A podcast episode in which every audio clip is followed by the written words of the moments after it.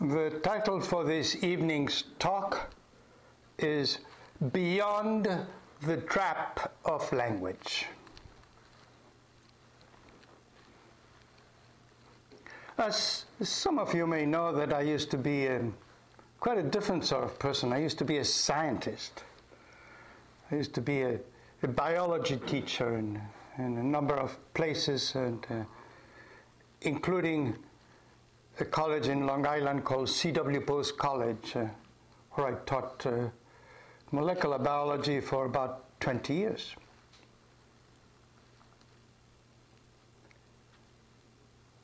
I was uh,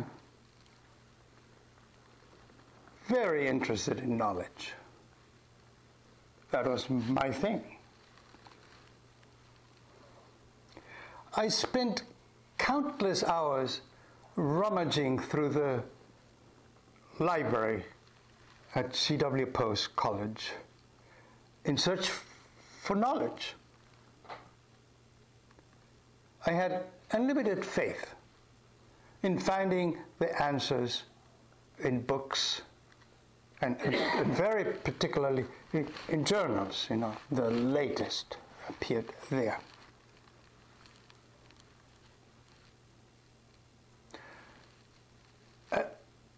It's possible that my father had a great uh, influence on that uh, proclivity of mine. He was a writer, and uh, his uh, study was a relatively large room lined with bookcases, filled to the brim with books. Even had little ladders that you could climb to get the top books up there. I was in awe of all of that. And yes, okay, I read a, a, number of his books, just a small fraction of that whole collection. Anyway, here I am at the college library looking for interesting stuff, whatever. And my eyes fall upon this particular book, which I, I can't remember having read. I must have read it, but I do remember the title. I'll never forget the title. The title was The Prison House of Language.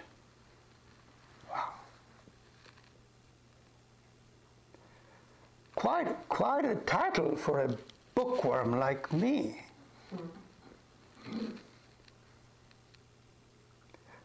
Uh, I was captivated by the book, but was I captivated by that person in the book?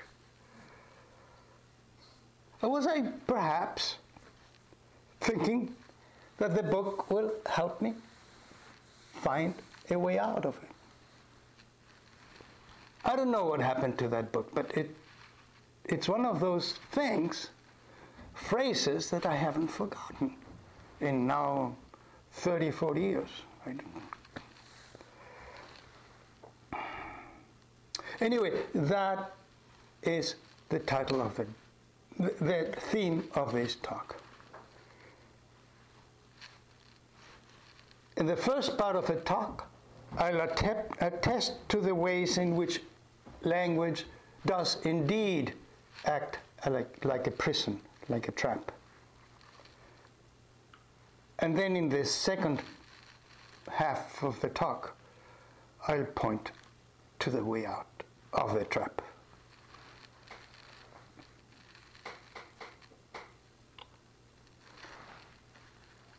Let's look at the trap first.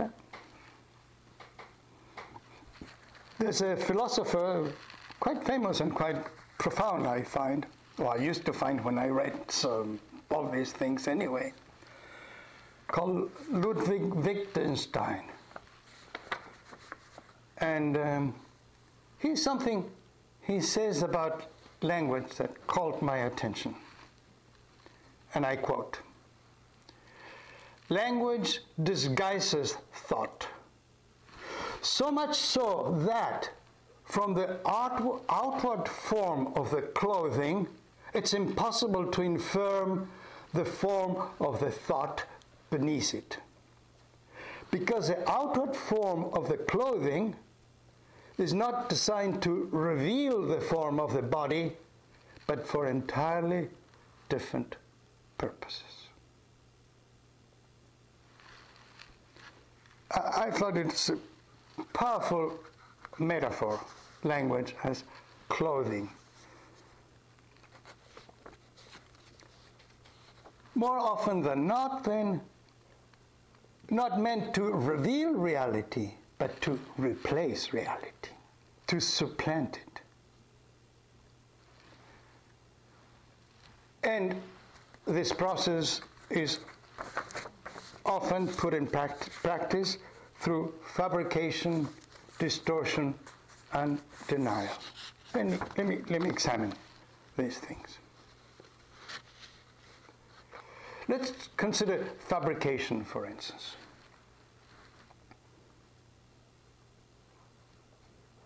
Our, our strategy for taking stock of the world so often involves fabrication. Let me, let me mention some examples, see if they ring a bell for anybody. You know, some things will ring bells for some people, others for others, and some for none. I don't know. Say we're looking at the clouds. And next thing we know, we're extracting, making out images out of the clouds. Hmm? Freud studied very, this very well, of course. Some of you may know. There's a Rorschach test. It's not, it wasn't clouds, it was uh, ink, ink blots, but same thing. And so we extract, we find animals, oh, a bear there, or whatever, a human figure, or a face, whatever. And we name them.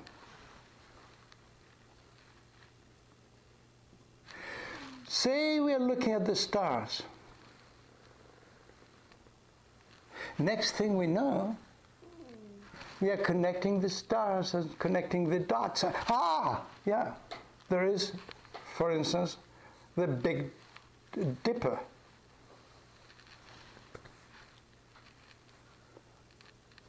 I always find these shapes a bit far fetched, but they are part of our culture anyway even if we don't figure them out by ourselves.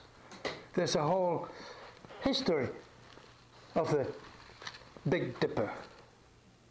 In the southern hemisphere, where Raquel and me come from, um, it's a southern cross.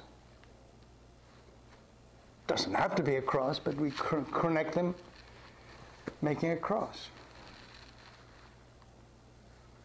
language plays a crucial role here. Just the moment we say Big Dipper or Southern Cross, we create a shape that wasn't there before. So, fabricated entities are held together by the designations. And that's true of all the objects that surround us, day in and day out. Of course, because the objects are familiar, it's very hard to question this. The Buddha was very clear about that, and here's this um, in the scriptures. Here's a story that I'll share with you. Actually, is a nun called Vajira, who sort of is the the main character in this story but it's things that the Buddha wrote, of course. Or wrote, he didn't read. He, he told, and people memorized him, and eventually, centuries later, they got written down. Vajira is sitting there thinking, trying to detach herself from the image of herself, and there comes a voice that tries to redirect her attention to the image of herself and does that by saying, and I quote, By whom has this being been, that is Vajira, been created? Where is the maker of this being? Being being the, the crucial term here. Where has the being arisen? Where does the being cease? Now, Vajira was very smart. You know, the, the women in the scriptures, in the Buddha scriptures, are boy, first class, really. And she could see through the fact that the voice that came to her was from Mara, from the devil. But it's a, the Buddhist devil is somewhat different from the Christian devil. I mean, he's a nice character, only tries to deceive us as much as he can, as much as he can get away with. And so she c- catches up with him. Ah, he, she says, You must be Mara. And then she starts talking to Mara, putting him right. She says to Mara, Why now do you assume a being? Mara, is that your speculative view? This is a pile of fabrications. Here, here, no being is found. No, solid entity being is found, she means. And then she goes on to extend the, the argument. It, she says, just as with an assemblage of parts, the word chariot is used so when the aggregates, that is, the various parts of the being, of a human being, exist, there is a convention of a being. He's saying, the Buddha, the, the Buddha, Vara, Vaj, sorry, Vajira is saying, for the Buddha, of course, that you know, a chariot, yes, it's a chariot. We use the word chariot to define that conglomeration of parts, that's all. There's no essential entity there.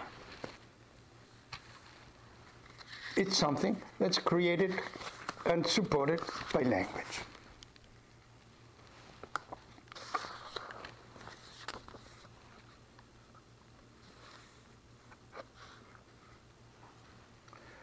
So the Buddha is really saying we attribute names in his language, nama, and he does talk about nama very often.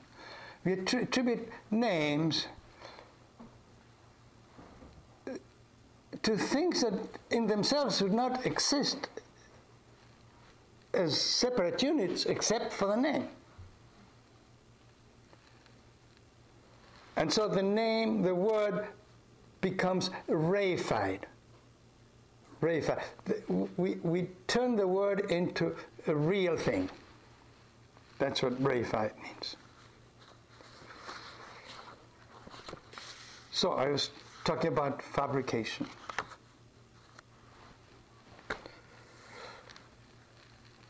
Distortion.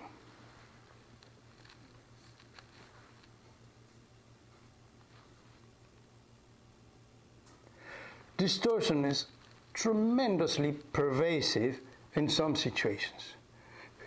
And one of those situations is when language goes to war.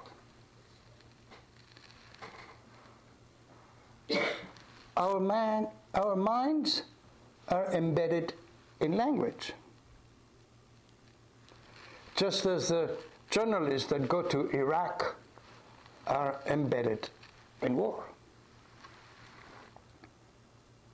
And in war, only one viewpoint is possible. It's only, only us versus them.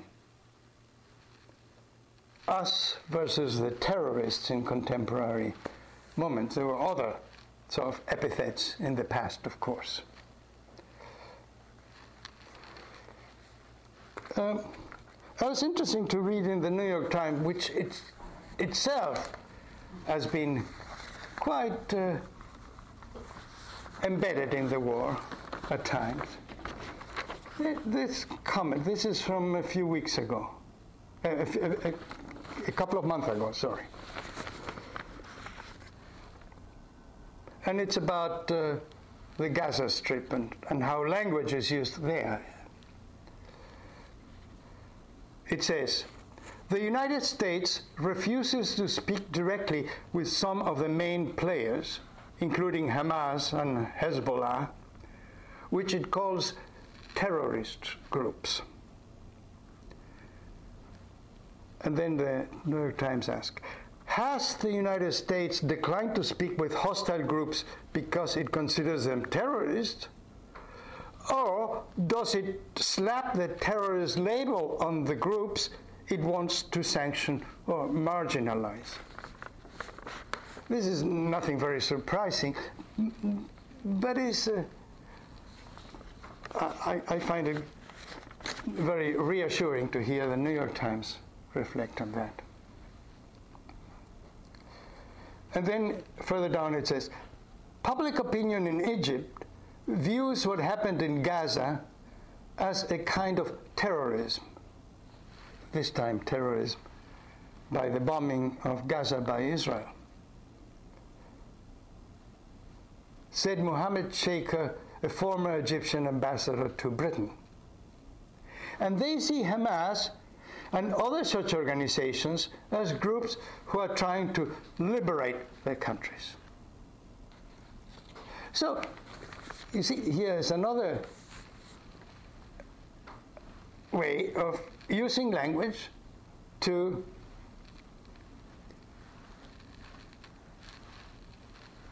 favor, in this case, Hamas. You know, it could be either terrorists or liberators and the language that we use turn them into that for us. In both cases, there's a fabrication, whether we agree with it or not, but it's a fabrication, a distortion of things. In fact, in, with the example of liberators, that illustrates that language not only, not only puts groups down, but can put them up. And in fact, a very common use of language to of favor certain items is the language of brand names. The commercial names and logos meant to impart a positive spin to the product they designate. This is, of course, rampant in the designation of vintage wines. Even those who know nothing about wines, that's like me, we can go, oh, when we read, you know, certain I forgot the names. In, in my family, by the way, if you want to impress any member of my family, including me, um, talk about Merlot.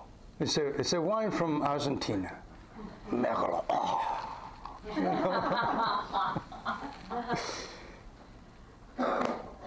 It, it, it's beyond the taste. It's nothing to do with the taste. It's got to do with the label. So fabrication, distortion, disallowance. I don't need to go into too many, too much details really, but disallowance is important because it means that anything that's not mentioned in language does not exist. Period. That's it. We wipe out a whole area of life.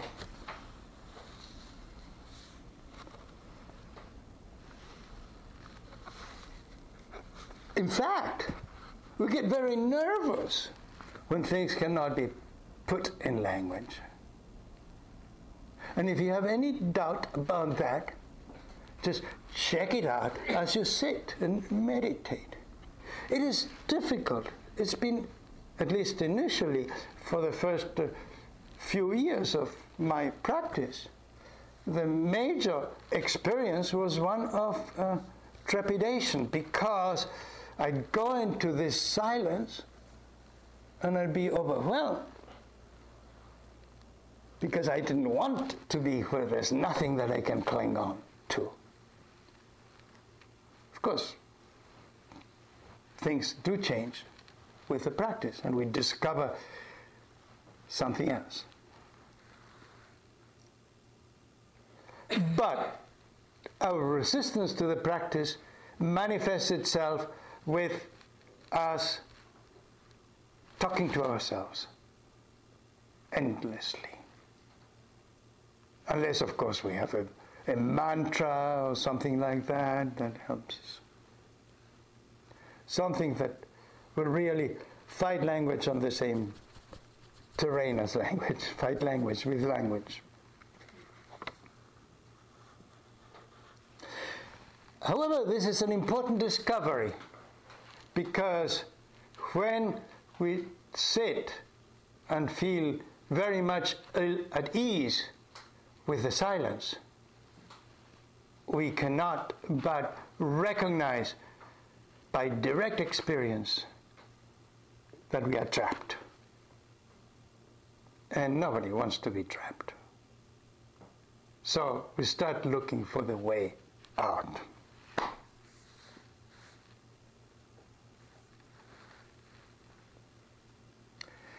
Okay, let me now make a, a parenthesis before I go to talk about the way out. I want to make a parenthesis because I need to acknowledge that language, of course, of course, can be very useful.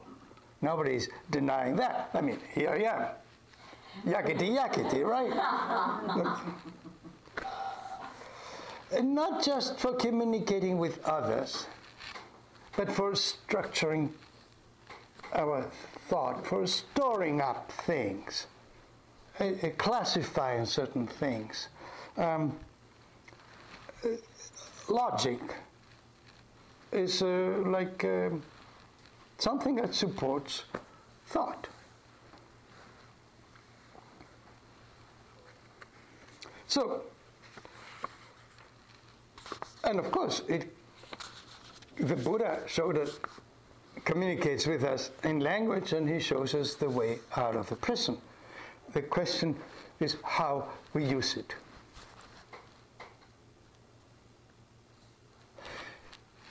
Say you go to a restaurant and, and the waiter, waitress uh, brings you the menu. It's a, very, it's a very helpful thing, right? How are you going to be able to pick what you want to eat? Unless you have a menu. Sometimes it's a bit abstruse, sometimes they use these special French words, you know, to, to again, to fabricate a certain thing.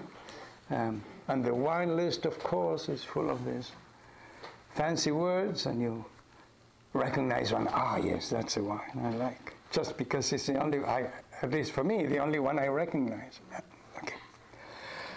But for heaven's sake, don't take the menu as a substitute for the meal. Don't start chewing on it. Menu is not for eating, it's just a guide. It's not a replacement for the meal. The key then is to use the language skillful for whatever can give us, and without attaching to the language itself. Without turning it into an addiction. And, and of course, that's why this pre- precept of silence during the retreat. Actually, it's not 100% silence, because there are some opportunities to talk, groups, interviews. I didn't mention interviews, but there are interviews as well, if you wish, with me. And um, the inquiry. So we talk about really the correct expression is noble silence. That means silence, but not only, but speaking only when it's appropriate.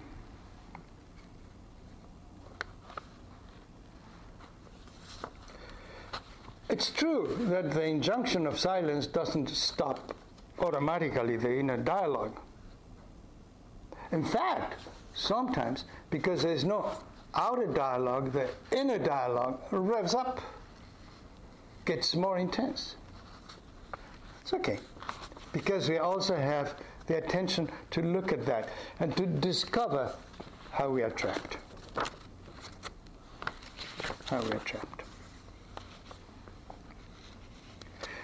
By the way, since I'm talking about noble silence, let me take a moment to talk about the five precepts that we are that you are asked to observe, including me, of course. We are all asked to observe uh, during the retreat. One is silence, of course. The other is no killing. And that means no killing of bugs, for instance, no, acts of cruelty in a way, but simply put, no killing. No stealing, which is, I think, quite obvious.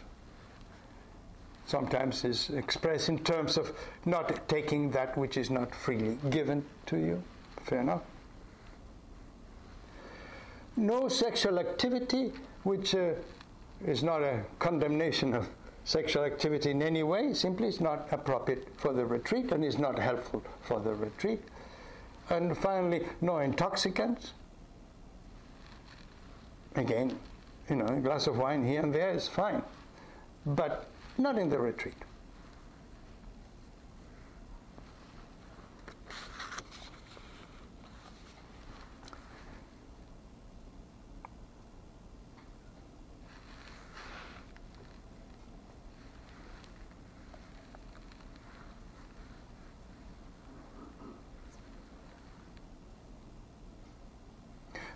One,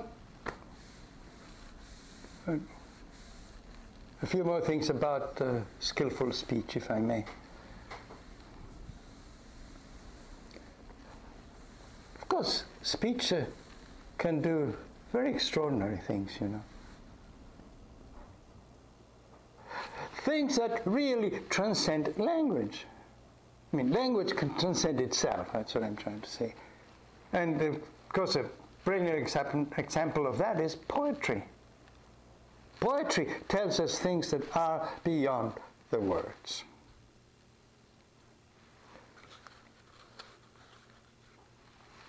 And then at a different level, as I mentioned before, there are the, the teachings of the Buddha, the Dharma teachings. It's very interesting to me, anyway, and to you as well, that the Buddha was very careful not to pick up one word and give it um, a separate meaning, um, an, an exalted meaning, not to reify his words. Even for something as important as what is often called enlightenment. Ah, yes, but enlightenment seems to be a word that transcends every other. The experience does, but to attribute that to a word is very tricky. So here's what the Buddha did. In one of his uh, um, scriptures, which I think is very extraordinary, the Buddha talks. Hmm, let me see what it is. Buddha examines his terminology and he talks about the exalted stage, the enlightened stage, or whatever. And he gives more than 30 synonyms for that, just to make sure that you don't get attached to anyone. And, and, and I'll put them out to you. He says, and what monks is the path leading to the unconditioned? Here's one, one word. mindfulness directed to the body.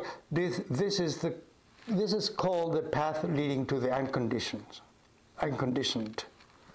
Monks, I will teach you the uninclined, the taintless, the truth, the far shore, the subtle, the very difficult to see, the unaging.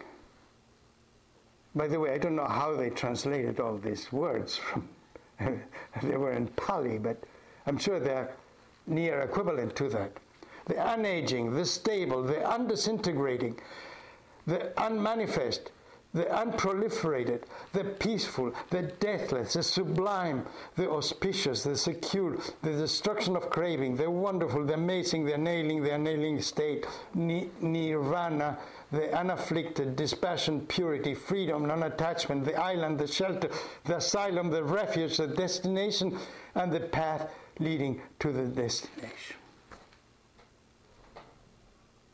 And then in the following paragraph, actually, he does it, I think, even better. Not so many words, but even better, because he says, And what monks is a destination? And it is the destruction of lust, the destruction of hatred, the destruction of delusion. Delusion, this is called the destination. In other words, he uses negative terms which you cannot attach to. You go through all this trouble because the, the message he's trying to give us is don't hang on to a word, even a word as powerful as enlightenment, or in the original text, nibbana or nirvana. Don't let that seduce you. It's just a word.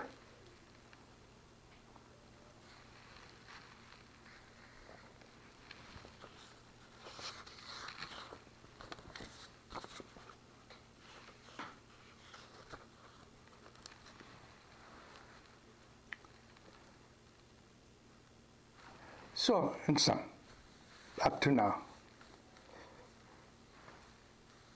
For all my questionings about language, the problem is not with language, but with the way we use it. You know, as Wittgenstein said, we used it to disguise our shape, as we use clothing to disguise our shape, language to disguise our thoughts but the problem is not with the clothing or with the language, it's with the intention. Drop our compulsion to fabricate, to distort, to eliminate or ignore, and we are free from the trap. The trap is not in the language, it's in our addiction because we want to be trapped, because we don't to want to be open. Uh, uh, it's important. This is why this practice is so tremendously powerful and tremendously challenging. Although, you know, we may take it in a small measure and it's helpful and so on. But, but ultimately, it's quite a challenge.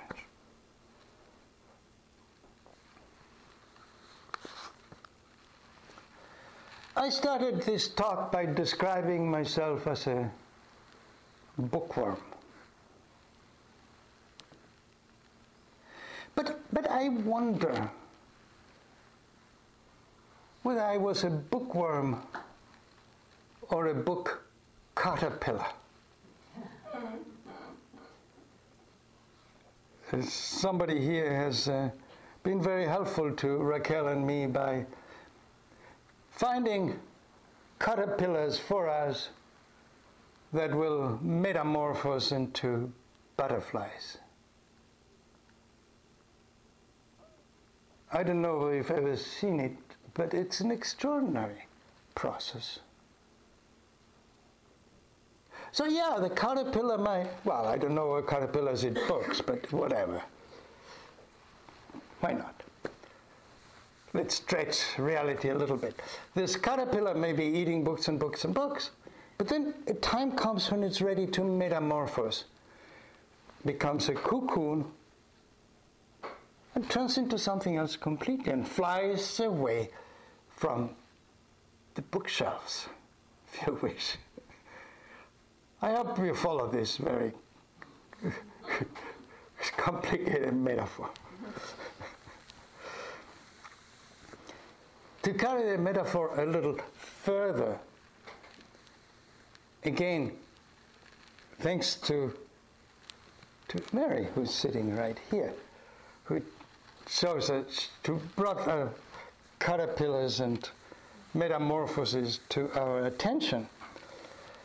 If you look at the cocoon between the caterpillar and the butterfly, and you look inside, there's a, a moment when you begin to see that the structures of the, of the caterpillar are dissolving, are becoming liquefied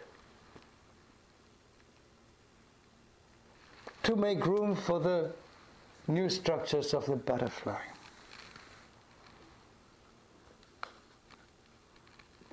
And then we jump from this image to a very significant Tibetan teacher of the 20th century called Dilgo Khyentse Rinpoche, and forgive me if I don't pronounce that right.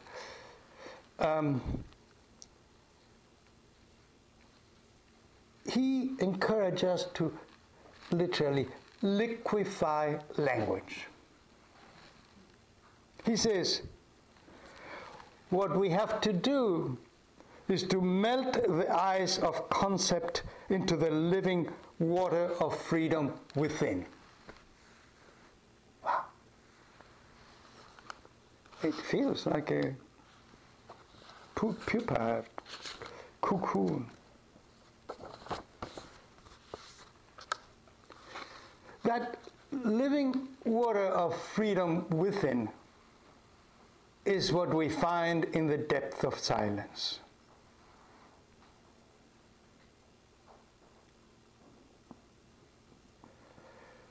Where we have cleared out the clutter of unnecessary, unnecessary thoughts and concepts, and with that, the words that accompany them. And let all that go down the drain. And we discover silence. Silence becomes our refuge, a place where life palpitates freely. Not a place where we can barricade ourselves behind anything, not at all. That's why the liquid sense of this place but a place where the whole conundrum melts away, allowing peace to permeate our being.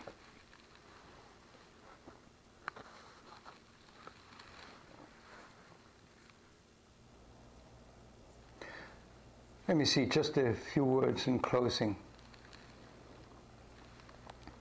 As I was preparing the draft of this talk, I had a dream. Some, maybe a month ago, weeks ago, I can't remember. In that dream, I was giving a Dharma talk. And I told my audience, you I suppose, me, whatever, that I'd add something in closing, as I'm doing now. And then one of you, one from the audience, stood up and said, Why don't you just stop right there and say nothing? And so, I did in the dream. And so, I do now to let the silence in.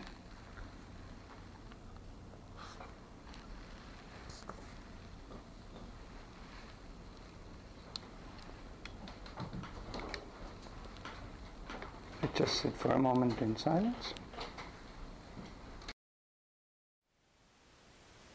Thank you for listening. To learn how you can support the teachers and Dharma Seed, please visit dharma dharmaseed.org slash donate.